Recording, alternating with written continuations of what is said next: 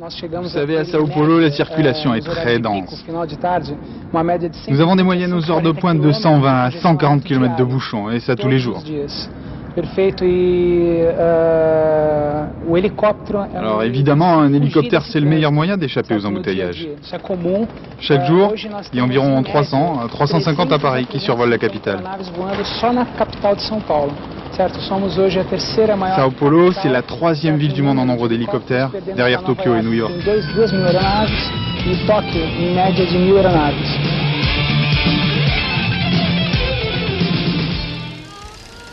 Vous écoutez Bagnole City, un podcast du cri de la girafe.org.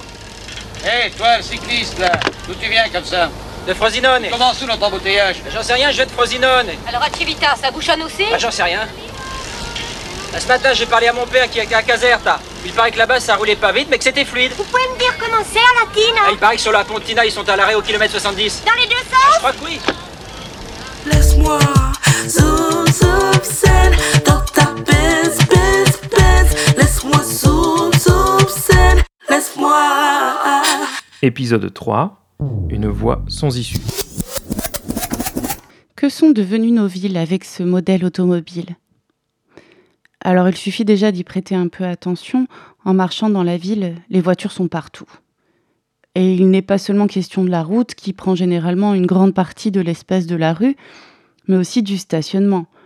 La moindre place, le moindre recoin et une partie des trottoirs deviennent des parkings.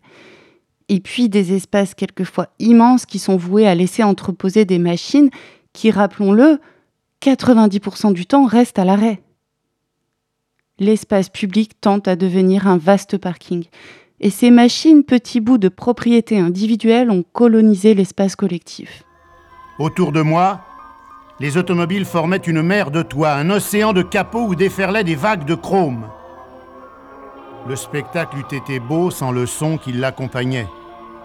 Les cris de rage et les longs gémissements de désolation des conducteurs, n'ayant pas réussi à trouver une place, se mêlaient au klaxon agonisant des voitures qui rendaient l'âme pour avoir trop tourné et au râle des automobilistes sur lesquels les contractuels s'acharnaient en ânant pour les punir d'un stationnement abusif. Si on essaye de parler urbanisme, l'automobile a favorisé, voire provoqué une nouvelle forme de ville. Même si euh, l'étalement urbain avait commencé avec les transports collectifs, le train par exemple, la voiture a engendré euh, beaucoup plus l'éclatement de la ville. La France a connu un fort mouvement dans ce sens-là, avec euh, ce qu'on a appelé la périurbanisation dans les années 60. Avec toujours le même cercle vertueux pour les industriels de l'automobile, du pétrole et du BTP. Plus d'espaces périurbains, plus de routes, plus de voitures, plus de consommation Plus d'espaces de pétrole. périurbains, plus de routes, plus de voitures, plus de consommation de pétrole. Comme le disait André Gors en 1977, La bagnole a rendu la ville inhabitable. Elle l'a rendue puante, bruyante, asphyxiante, poussiéreuse, engorgée, au point que les gens n'ont plus envie de sortir le soir. Alors puisque les bagnoles ont tué la ville, il faut davantage de bagnoles, encore plus rapides pour fuir sur des autoroutes vers des banlieues encore plus lointaines. Impeccable circularité. Donnez-nous plus de bagnoles pour fuir les ravages que causent les bagnoles. Et puis, bien sûr, les acteurs de la grande distribution ont aussi euh, restructuré les villes. Toutes ces entrées de villes, grandes ou moyennes, qui se ressemblent toutes, ces espaces voués aux consommateurs conducteurs, ces kilomètres carrés de bitume vides la plupart du temps. Je vous invite à vous balader à pied dans ces espaces. Bah, c'est juste incongru, hein. ce n'est tout simplement pas fait pour un humain. Aujourd'hui, 62% du chiffre d'affaires du commerce se fait en périphérie. C'est ce qui a condamné une partie des commerces de proximité en centre-ville. Et la France est championne d'Europe avec la plus grande densité de surface commerciale. C'est un formidable gâchis d'espace, des kilomètres carrés bétonisés. L'État a contribué à faciliter ces installations. Mais en fait, c'est pire. hein. C'est un vaste système de corruption qui s'est mis en place dans les procédures d'autorisation d'urbanisme commercial. Pour financer des équipements publics pour leurs communes, pour les financements occultes des partis politiques ou pour eux-mêmes, les élus ont largement encouragé le développement des zones commerciales. Face à la voracité sans limite des promoteurs, pour augmenter les taxes foncières aussi, pour créer de l'emploi bien sûr, les communes ont laissé faire. Et c'est ainsi qu'on a laissé les grands groupes devenir les urbanistes de nos entrées de ville. Belle réussite. Et encore aujourd'hui, on continue toujours d'autoriser des surfaces commerciales en périphérie, avec la multiplication des drives notamment, tout en tenant un discours sur la redynamisation des centres-villes. En plus, l'étalement urbain et les infrastructures que ça nécessite, eh ben, ensuite, c'est difficilement réversible.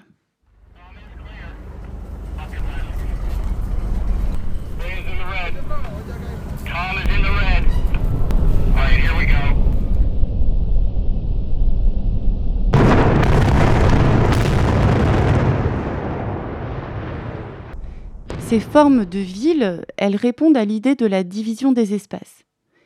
C'est finalement assez nouveau dans l'histoire. On travaille à un endroit, on habite à un autre, on consomme ici, les espaces de loisirs sont là. C'est ce qu'on a appelé la ville fonctionnelle. En 1933, le Congrès international d'architecture moderne, sous l'égide de Le Corbusier, signe la Charte d'Athènes.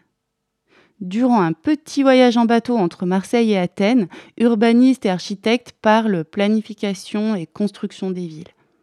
Le principal concept sous-jacent a été la création de zones indépendantes pour les quatre fonctions la vie, le travail, les loisirs et les infrastructures de transport.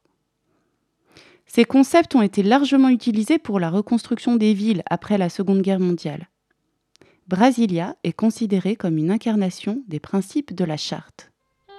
Ces privilégiés qui habitent le plan pilote, le plan original voulu par Costaigne et Meyer, expérimentent la ville type de ce qu'on appelait l'urbanisme moderne.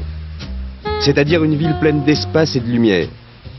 Ici, on a banni la ruelle, ce n'est qu'alignement d'immeubles et grandes avenues. Ordre et géométrie. Ici, tout a été pensé en fonction de l'automobile. C'est qu'on on dit que les habitants brésiliens ont la tête, le corps avec les membres et quatre roues. Alors, il a le côté un peu comme ça, route, mais il a le côté pratique aussi, les gens peuvent, le même jour, je peux aller travailler, après je vais au dentiste, après je vais euh, acheter quelque chose, je prends ma fille à l'école, on circule très bien, alors on utilise le temps très bien aussi. Idéal à condition d'avoir une voiture, parce que pour les piétons, c'est l'enfer. Oui, c'est une ville effectivement euh, faite principalement pour la voiture. Si vous constatez par exemple euh, la situation du grand axe qui parcourt les deux ailes, qu'on appelle le Échamp, euh, vous avez donc 7 km de chaque côté, c'est la mort du piéton presque assurée. Sur cette aile, par exemple, ici, vous avez des passages souterrains tous les kilomètres ou tous les kilomètres 500. Par contre, sur l'aile nord, il n'y a qu'un passage souterrain au début de l'Oéchamp. Donc, toute personne qui veut passer d'un côté à l'autre, et c'est normal, il y en a beaucoup, sont obligés de prendre des risques euh, extrêmement importants, traverser les fils de voitures pour pouvoir se rendre de l'autre côté. Donc, c'est vrai que Brasilia est une ville très dangereuse pour les piétons. Même si ce modèle a été rejeté, il reste très présent dans la manière dont sont formées nos villes. Et puis l'aménagement du territoire euh, est bien souvent réalisé avec une vision à court terme. Les villes sont encore aujourd'hui dans une logique d'attirer le plus de promoteurs pour augmenter les taxes foncières, sans souci de la forme que prend la ville livrée aux bétonneurs. Alors qu'est-ce qu'on fait dans ces villes qui ne cessent de s'étaler? Eh bien, on se pose la question de la mobilité, comme si tous les problèmes de ségrégation spatiale pouvaient se régler par le biais du transport. Alors le problème, c'est que cette question de la mobilité, elle est pensée par rapport à la voiture. En gros, c'est le moyen de transport le plus pratique, le plus flexible, le plus adapté à chaque personne, donc ça devient le référentiel de base pour les transports collectifs. Et au final, bah, qu'est-ce qui est plus pratique qu'une voiture? Une autre voiture. C'est en réalité un renoncement. On renonce à repenser nos besoins d'abord et à les repenser dans une vision collective du service public. Pour penser les offres de transport, on est donc dans une logique d'individualisation, avec en plus pour seul objectif la rentabilité. D'où l'engouement suscité par la voiture autonome. Des études montrent que le véhicule autonome ne fera qu'augmenter nos déplacements. Ce n'est pas un mode de déplacement qui se substitue à un autre. En fait, ça ne marche pas comme ça. Il se rajoute. Plus on augmente l'offre, plus les déplacements se multiplient et favorise l'extension urbaine et conforte ce mode de ville. Chaque nouvelle solution de mobilité redéfinit les modes de vie et les besoins, ce qui provoque une croissance des déplacements. Et puis la voiture autonome, elle est pensée pour le transport des cadres hein, et des habitants des centres-villes, alors que les problèmes de mobilité, ce sont les plus précaires et les habitants des périphéries qui en souffrent le plus. Dans cette ville éclatée, le permis et la voiture deviennent indispensables au fur et à mesure que se multiplient euh, les temps partiels, l'intérim, les horaires éclatés, le travail de nuit. Et puisque la voiture est devenue une norme sociale et que les entreprises ne se préoccupent plus du transport des salariés, ça démultiplie les inégalités. Cette injonction à la mobilité, c'est aussi en fait pour s'adapter à un système productif qui demande sans arrêt plus de flexibilité sur les horaires, les lieux de travail. Alors oui, on parle de déplacement doux, mais pour quelle population? Pour se déplacer de où à où dans la ville?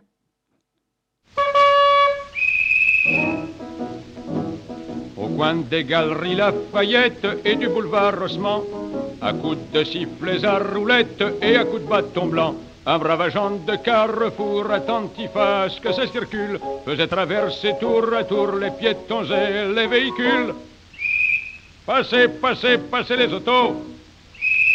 Passez, passez, passez les piétons. Quand j'ai sifflé, passez aussitôt. Allons, passez sans faire attention. Et tant pis si les autos sont bousculées par les piétons. Pas de discussion, pas de boniment. Foncez dans le tas, c'est le règlement. Quand c'est aux autos de passer, c'est pas aux piétons de traverser. Quand c'est aux piétons de traverser, c'est pas aux autos de passer. Si le piéton veut traverser, quand c'est aux autos de passer, ah tant pis s'il est renversé, c'est aux autos de passer. Quand c'est aux autos de passer, c'est pas aux piétons de traverser. Quand c'est aux piétons de traverser, c'est pas aux autos de passer. Allez, roulez Parlons aussi de l'expérience du marcheur et de la marcheuse en ville. Circuler en ville à pied est très compliqué. Et je ne vous parle pas de faire le tour d'un centre-ville piétonisé, hein, mais traverser des quartiers, se rendre en périphérie. La ville a été pensée pour les voitures et le piéton n'a que peu de place dans cet imbroglio. Les feux, par exemple. Ils ont été conçus d'abord pour fluidifier le trafic et non pas pour le confort des piétons. La voiture en ville, hein, elle a rendu l'espace hostile, hostile aux piétons, aux enfants, aux personnes handicapées, aux personnes âgées. Toutes les personnes qui ont des difficultés à se déplacer à pied pour une raison ou une autre, et ça fait du monde, ça fait 20% de la population. Et nous avons tous été à un moment à mobilité réduite pour une raison ou pour une autre. Les piétons, ce sont les premiers aussi à subir les effets de coupure. Comme le remarque Frédéric Errand, la ville est morcelée par de multiples coupures. Ces coupures sont provoquées par des infrastructures de transport qui sont infranchissables à pied. Alors le développement des chemins de fer et l'arrivée des trains dans la ville avaient déjà sectionné les espaces de manière arbitraire. Mais le phénomène s'est largement amplifié avec le réseau routier. Un petit exemple, retournons aux États-Unis. Un vaste projet autoroutier euh, a été voté en 1956 une partie des autoroutes doivent servir à irriguer les villes. En réalité, le projet est de raser des blocs entiers d'habitation, généralement dans les quartiers pauvres et noirs. C'est pour construire des autoroutes euh, en surplomb. C'est vraiment la particularité des villes américaines. L'historien américain Raymond Monle estime que dans les années 60, les démolitions ont concerné plus de 1 million de personnes. Selon lui, les autoroutes ont servi à éradiquer les quartiers insalubres et à reconquérir les centres-villes par les populations blanches. Face à la brutalité de ces projets, la résistance est organisée dans une trentaine de villes et la révolte des autoroutes, comme elle a été appelée, aurait empêché la construction de 1500 km. C'est pour ça qu'aux États-Unis, on a assez vite étudié ces effets de coupure en utilisant le terme de séparation des communautés. Mais ces voies rapides sont considérées comme le prix à payer de la modernité. En France aussi, ces effets de coupure participent à une forme de ségrégation sociale entre les quartiers. Et puis, les coupures provoquent une dégradation de l'environnement parce que les abords d'un quartier vont devenir dangereux, pollués, bruyants, ce qui renforce encore la ségrégation, car l'habitat va être dévalué et il va y avoir un appauvrissement des services. Dans certains quartiers, les déplacements de proximité, comme aller à l'école ou dans un commerce, ne peuvent se faire qu'en voiture. Alors quel impact quand on est piéton? Des délais d'attente, un allongement des parcours, un sentiment d'insécurité? Dès les années 70, on s'est alarmé des conséquences de la montée du trafic sur les personnes les plus vulnérables, et notamment les enfants. Ce ne sont pas seulement les voies rapides hein, qui posent problème, c'est tout ce qui entrave les déplacements des piétons. La conséquence, c'est que la marche a fortement reculé en ville. Et ce recul de l'utilisation de la marche pour se déplacer a particulièrement baissé chez les enfants et les adolescents. C'est un changement d'habitude très rapide qui s'est opéré en fait. Chez les enfants de 5 à 10 ans, la voiture est plus utilisée que la marche aujourd'hui. Alors que dans les années 70, les deux tiers des trajets des plus jeunes se faisaient à pied. En réalité, ce qui s'est passé, c'est que les enfants ont perdu beaucoup en autonomie dans la ville. Un autre aspect, euh, dans les années 60, un urbaniste américain, Donald Appleyard, démontre les effets néfastes de la circulation sur les relations de voisinage il a interrogé les habitants de trois rues de San Francisco. Eh bien, les habitants de la rue à fort trafic ont trois fois moins d'amis et deux fois moins de connaissances dans leur quartier que les riverains de la rue à faible trafic. Et puis sociologiquement, les décideurs et les décideuses utilisent majoritairement la voiture. Ils ne sont donc pas contraints par les modes de déplacement d'une grande partie de la population en ville qui se déplace en transport en commun, en vélo ou à pied. En tout cas, ce qui est sûr, c'est qu'il a fallu discipliner le piéton, car les accidents se sont vite multipliés. Il fallait donc qu'il reste sur les trottoirs, et dès 1925, il a l'obligation de traverser seulement sur les passages cloutés. Et puis on met en place tout un système de propagande auprès des enfants pour qu'ils apprennent à laisser la place à la voiture. Si la voiture représente un danger permanent, il faut dire que les piétons font fréquemment preuve d'une grande inconscience. Ils traversent en dehors des clous, ne tiennent pas compte de la vitesse et de la distance des véhicules en approche, et ne respectent pas les feux.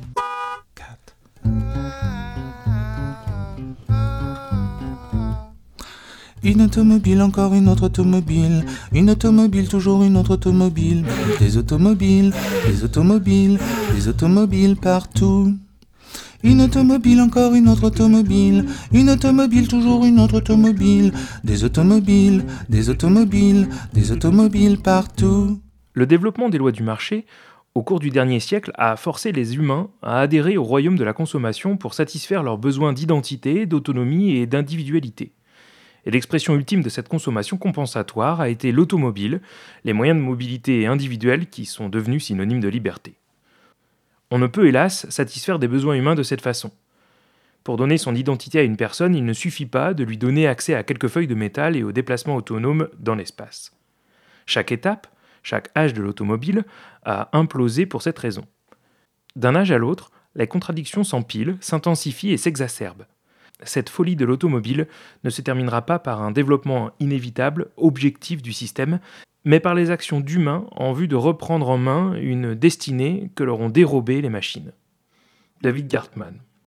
The question is not when he's going to stop, but who is going to stop him.